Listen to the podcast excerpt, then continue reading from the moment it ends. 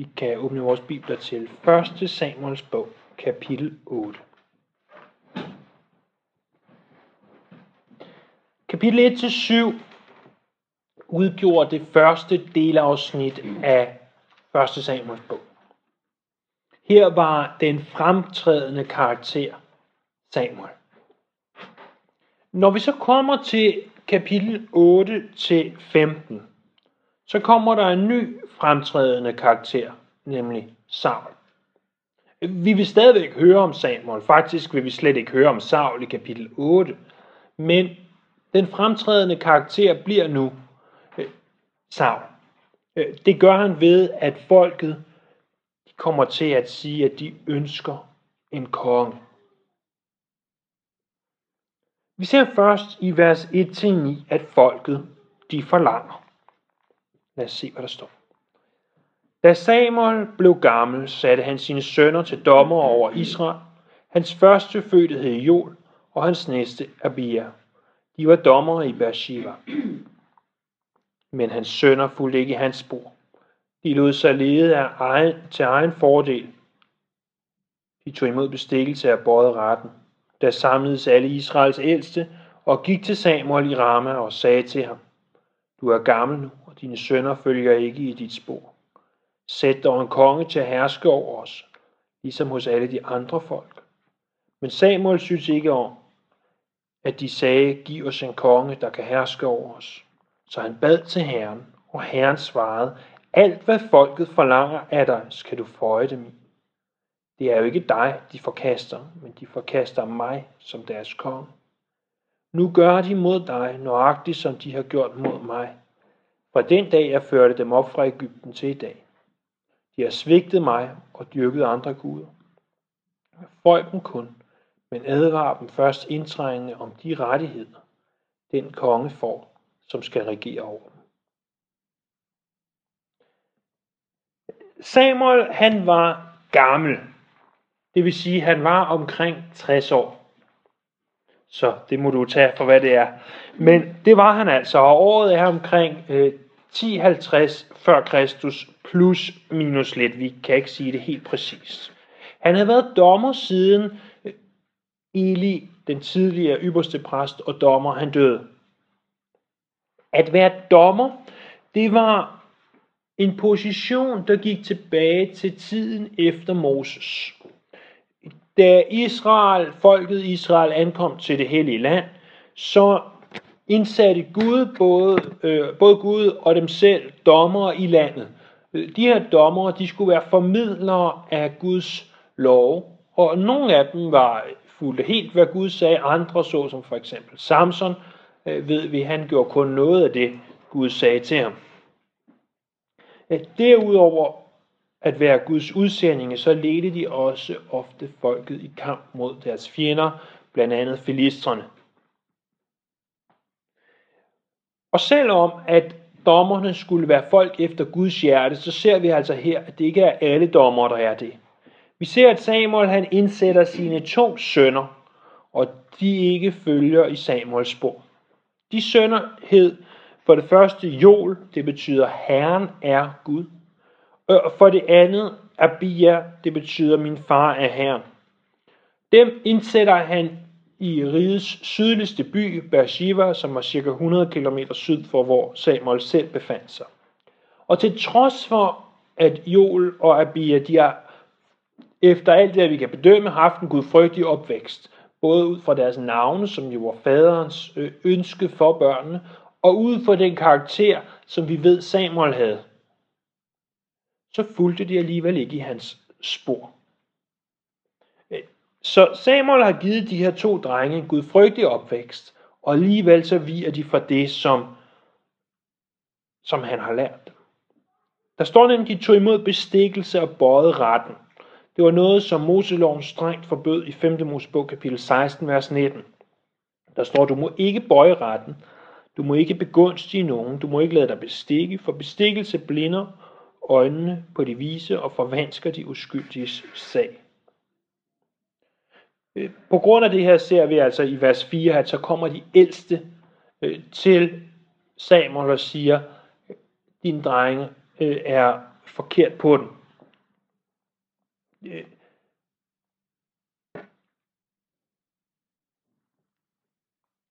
Vi kan ikke sige som en generel regel, at hvis dine efterfølgere, det kan både være, være børn, det kan også være menighed, øh, fejler, så er det din skyld. Øh, vi ser jo, at Jesus for eksempel havde Judas. Det er ikke Jesus skyld. Det var ikke fordi, at Jesus var en dårlig leder, at Judas fejlede. Men vi kan godt sige, at det indimellem, eller måske endda ofte, kan være lederens skyld, hvis børnene fejler. Ikke altid, eller hvis efterfølgende fejler.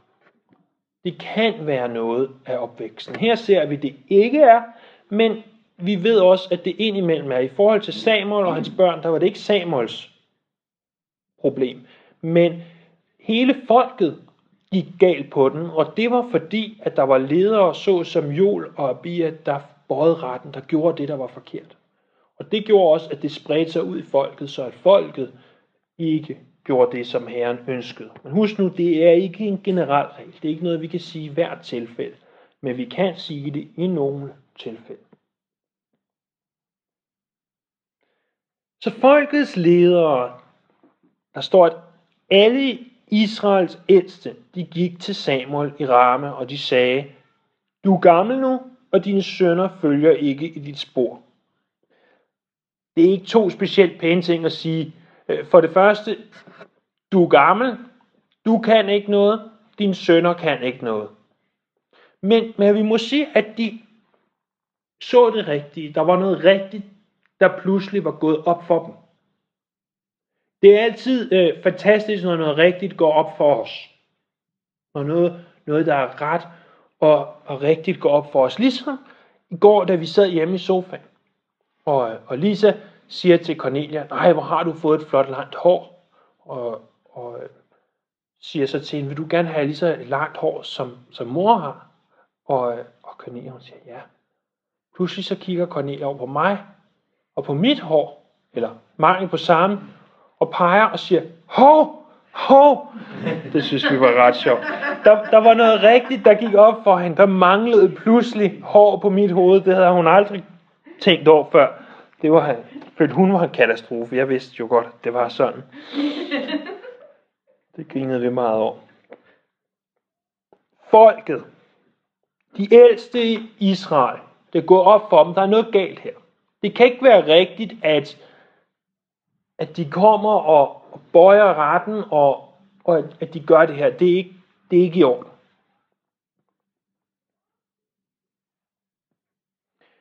Men deres løsning var ikke at skal vi afsætte dem og så finde nogle gudfrygtige dommer. Deres løsning var noget helt andet. Det var, at vi vil have en konge til at herske over os. Vi, siger de, vi vil være som de andre folk.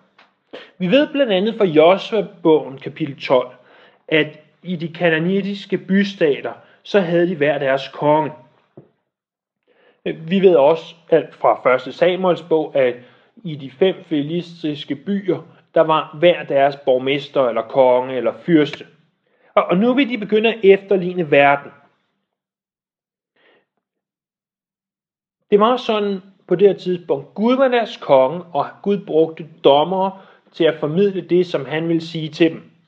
Men nu siger folket, vi vil have en anden konge. Vi vil være som de andre mennesker. Vi vil ikke være anderledes. Øh, det er jo lidt som når vi siger, øh, vi vil gerne være som verden. Øh, du og jeg, vi er kaldet til at være lys i den verden, vi lever i.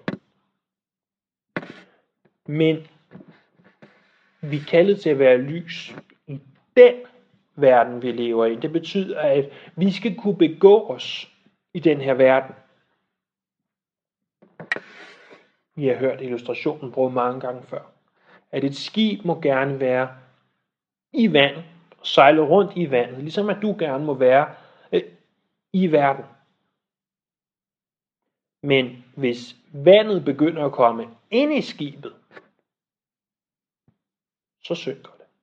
Når verden begynder at tage plads og bolig i dig, Og når verden tager overhånd i mig, så synker vi.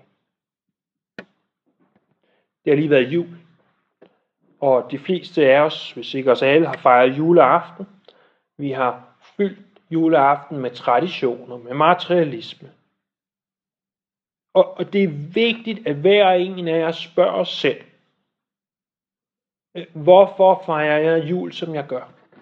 Er det fordi, at jeg vil ikke vil være alt for anderledes? Er det fordi, at når, når mine børn kommer i skole, øh, at, og så hører, at, at vi fejrer juleaften, så hvis de ikke fik en lige så stor ting, eller hvis de ikke havde et juletræ, er det så derfor, at du er bange for, hvad andre måtte sige om dine børn? Eller er det fordi, du siger, jeg gør det her, og jeg gør det, og, og jeg mener, at jeg kan ære Gud ved det? Du mener, du kan ære Gud ved det, så ser jeg ikke noget forkert i det. Hvis du ikke mener, du kan ære Gud ved det, så er ligesom alt andet, der ikke måtte være at tro, at det jo selvfølgelig forkert. Er det synd?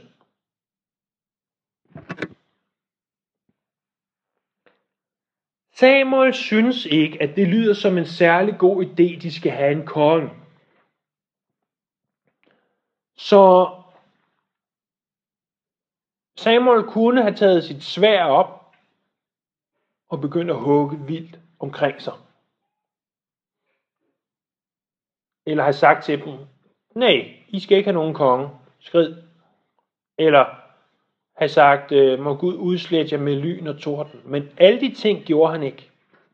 I stedet så gav han sig til at bede til Herren.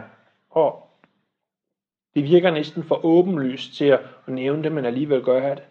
At når en problemstilling opstår, i stedet for at prøve at forsøge at løse problemet selv, så lad os gå i bøn til Herren.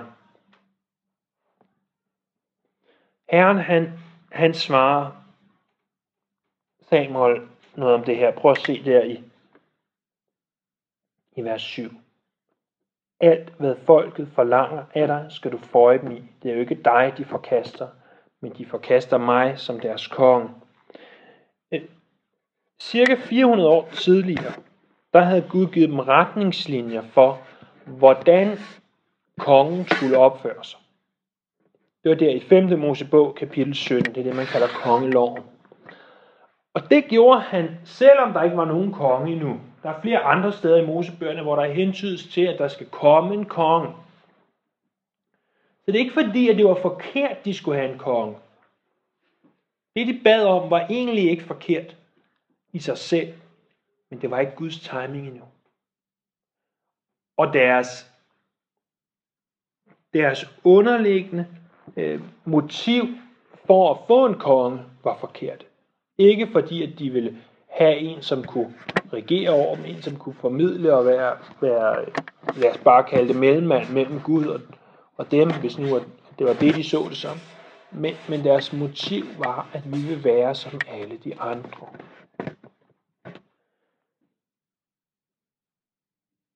De ønskede kongen nu. Men den konge, som Gud havde tiltænkt, hvis han var født, så var han i bedste fald et spædbarn og hed David.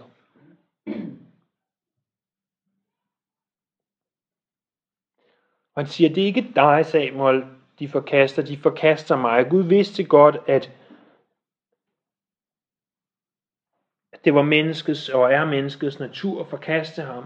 Og at selvom om Gud har en plan, og selvom om det du beder om, og det jeg beder om, muligvis er en del af Guds plan, så lad være med at forsøge at overhale eller inderhale Gud. Og sige, nu, nu vil jeg have min plan gennemført, og jeg vil have den gennemført nu. Vent på ham.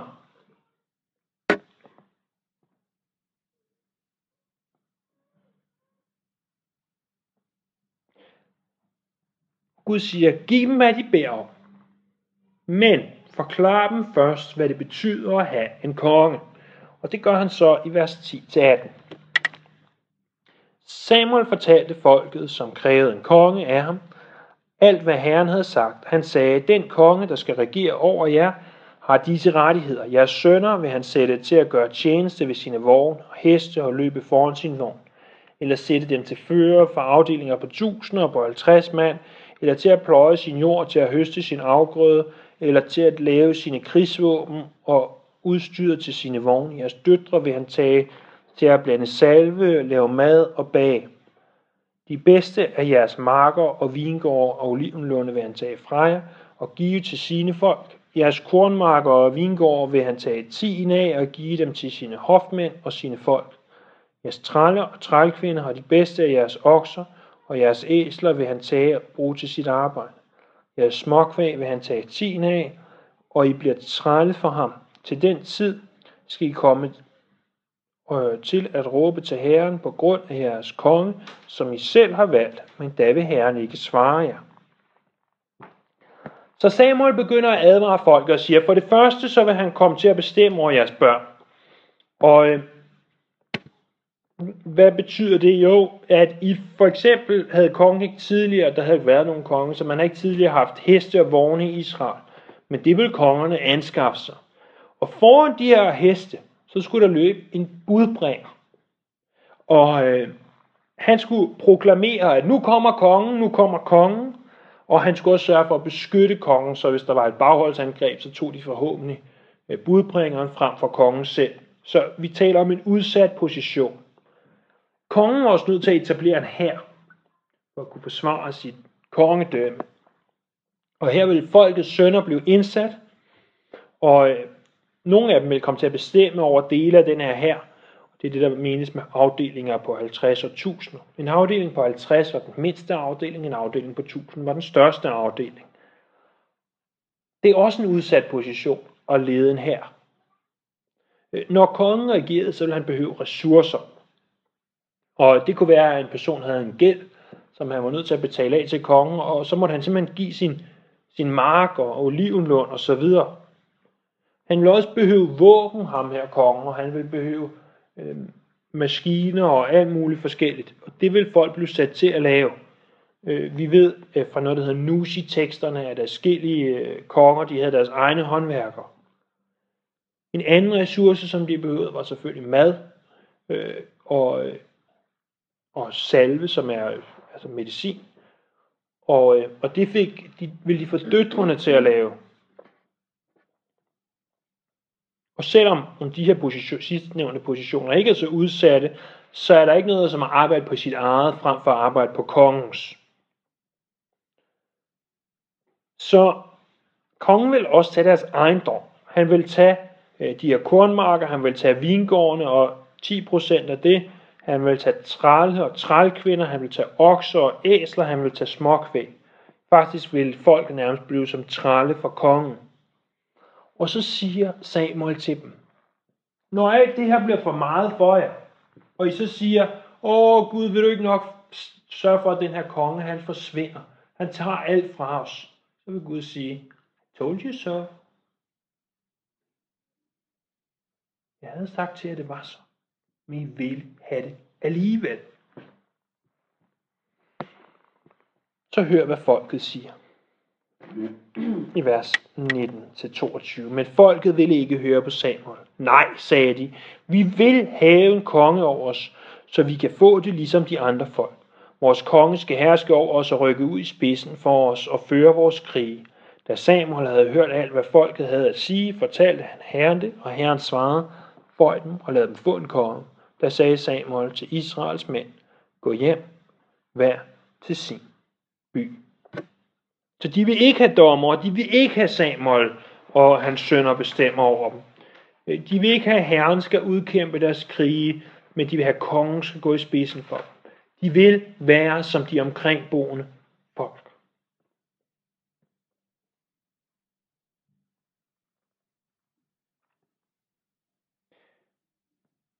Her til sidst et par lektioner. Når, når folk ikke vil lytte, så er det ikke dig eller mig, de afviser. Så er det Gud. Lad mig, lad mig give et eksempel. Når jeg føler, at nu har jeg siddet og brugt x antal mange timer på at forberede en prædiken, Og så mener nogen, at, at de havde noget vigtigere for, så øh, end at komme til Guds tjeneste, så kan jeg godt i mit eget ego føle, åh, nu bliver jeg afvist. Men det er ikke mig, folk afviser. Det, det er Gud, man afviser. Eller når jeg føler, nu er Helligånden virkelig over mig, nu prædiker jeg virkelig, virkelig sandt. Og, og, og så er der nogen, der, der måtte føle, at det var vigtigt at sidde og kigge på, på Facebook, end at lytte til, hvad jeg har at sige, jamen så er det ikke mig, der bliver afvist. Så er det Gud, der bliver afvist. Det handler jo overhovedet ikke, ikke om mig eller dig. Men, men det handler om, om ham. Det her, det kan tale til os på to måder. Giver jeg selv Gud den opmærksomhed, han fortjener? Det ved jeg, det kan jeg desværre ofte svare nej til. Min tanker er tit andre steder. Og også når jeg sætter mig ned og skal til at læse min bibel. Også når jeg sidder og lytter til en prædiken. Det andet er, at når jeg fortæller et eller andet om Gud, det kan enten være fra en prædikestol, men det kan også være, at du fortæller din nabo om Jesus, og du så bliver afvist, så husk, at det er ikke dig, der bliver afvist, det er Gud, der bliver afvist. Og hans skuldre er øh, uendelig meget bredere end dine. For det andet, ønsker jeg så at vente på Guds fuldkommende timing.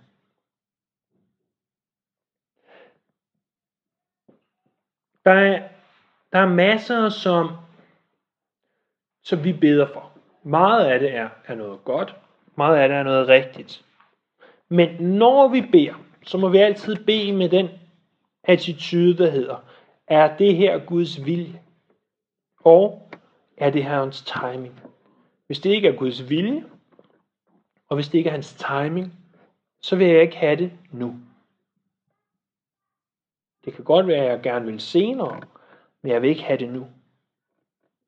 Der er intet værre, end at få noget på et tidspunkt, hvor det ikke er hans timing. Så når du beder, så bed jeg altid Gud, jeg beder det her, hvis det er din vilje, hvis det er din timing. Igen, det handler ikke om at sige de ord, men det handler om at have den hjertets indstilling. At du ved, det er altid det, der er din indstilling. Jeg beder efter Guds vilje, men jeg beder også efter hans timing.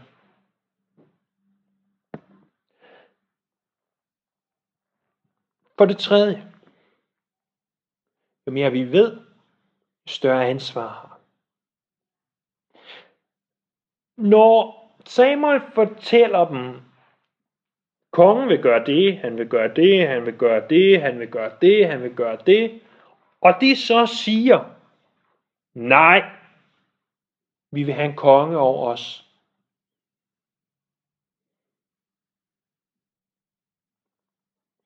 Så er det lidt som, som når vi har studeret Bibelen uge efter uge, måned efter måned, år efter år, og vi så siger, nej, jeg ved godt, hvad der står i Bibelen, men jeg gør det på min egen måde. Øh, Jesus han sagde, at enhver, som har fået meget, skal der kræves meget af. Og den, der har fået meget betroet, skal der forlanges så meget mere af i Lukas 12, 48. Om det er derfor, at, at der er nogen, der, der ikke er dukket op i dag, fordi de er bange for at få mere viden, så de bliver ansvarlige over for mere, det håber jeg ikke. Men, men faktisk er det på den måde farligt at komme i kirke, fordi du får mere viden. Du bliver ansvarlig over for mere, og det skal vi selvfølgelig ikke bruge som en undskyldning, men vi skal bruge det som en, en opmundring til så at være ansvarlige over for mere. Og for det fjerde sidste, ønsker jeg at være som folkene omkring mig. Prøv at tænke på alt det, som Israel havde gennemgået. De havde været 12 sønner, og, og de var kommet til Ægypten. Der var de blevet til et stort folk. Så stort et folk, at de udgjorde en trussel for verdens herredømme Ægypten.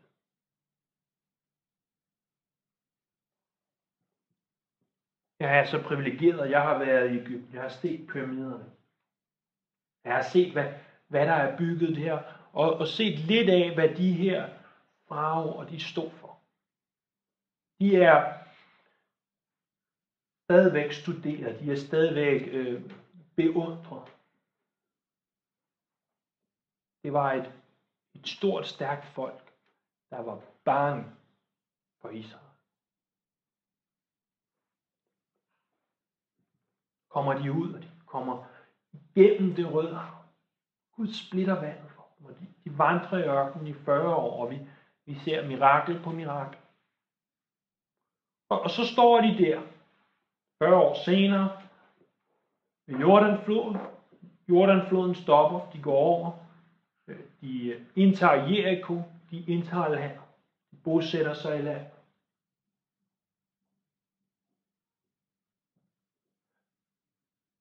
I nyere tid havde de set det her med arken, og hvordan at filistrene havde gået imod dem, de havde tabt, og så til sidst var arken kommet tilbage, og nu havde de lige haft en stor sejr over filistrene. Fordi at Gud var med dem igen. Alt det, som Gud havde gjort.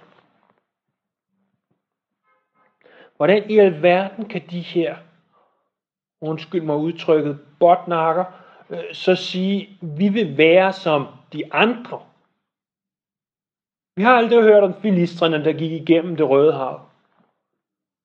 Eller om øh, kananæerne, der slog vand af klippen.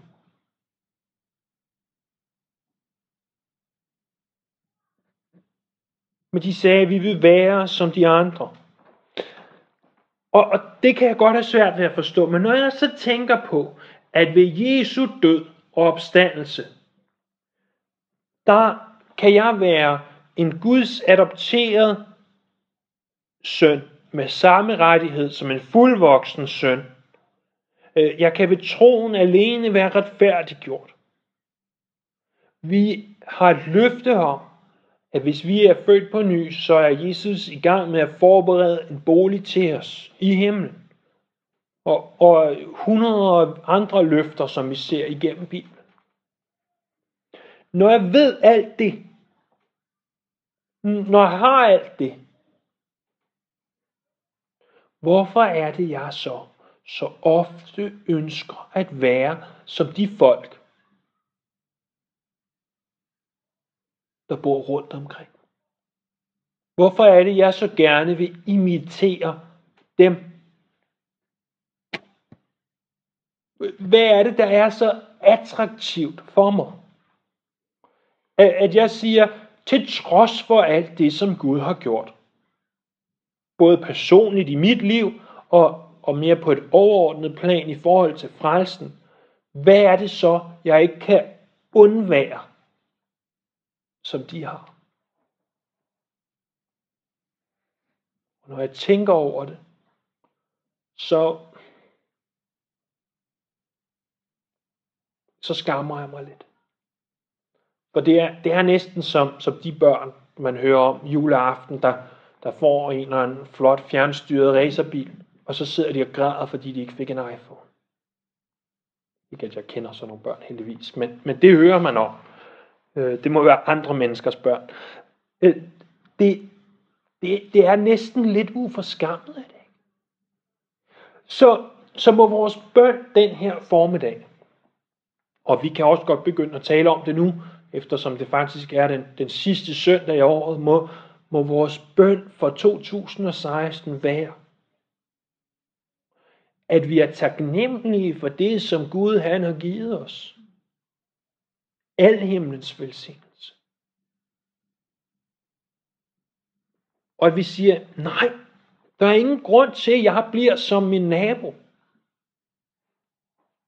No offense til min naboer. Øh, der er ingen grund til, at jeg bliver som, som min næste. Som, som de mennesker, der ikke kender her. Øh, jeg kan godt være anderledes. Det gør ikke noget, at de tænker, det er de der religiøse fanatikere, eller hvad de nu må tænke om os. Hvis det er det, de vil tænke, mm, så lad dem tænke det. Det er okay at være anderledes. Vi er kaldet til at være anderledes. I Peters brev står der, at vi er, øh, på engelsk bruges ordet, a peculiar people. Et anderledes folk.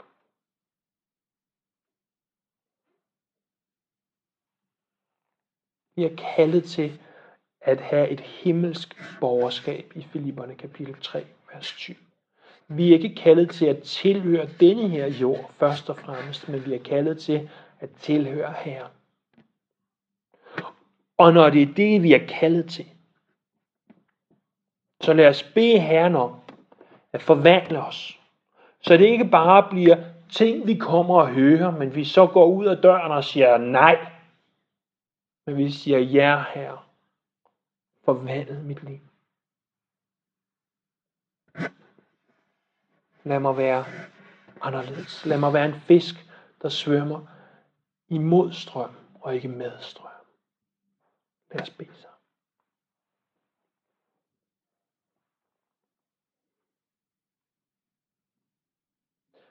Jesus, tak, at vi ved, at der ikke er nogen fordømmelse for de, som er i dig. Men også tak, Herre, at indimellem så skal vi ruskes i. For lige at huske på, hvad det er, der er vigtigt, og hvad der ikke er vigtigt. Og jeg beder her, at vi må være blevet rusket i her. Du må ruske i mig, og husk mig på, at jeg skal ikke være som, som alle andre.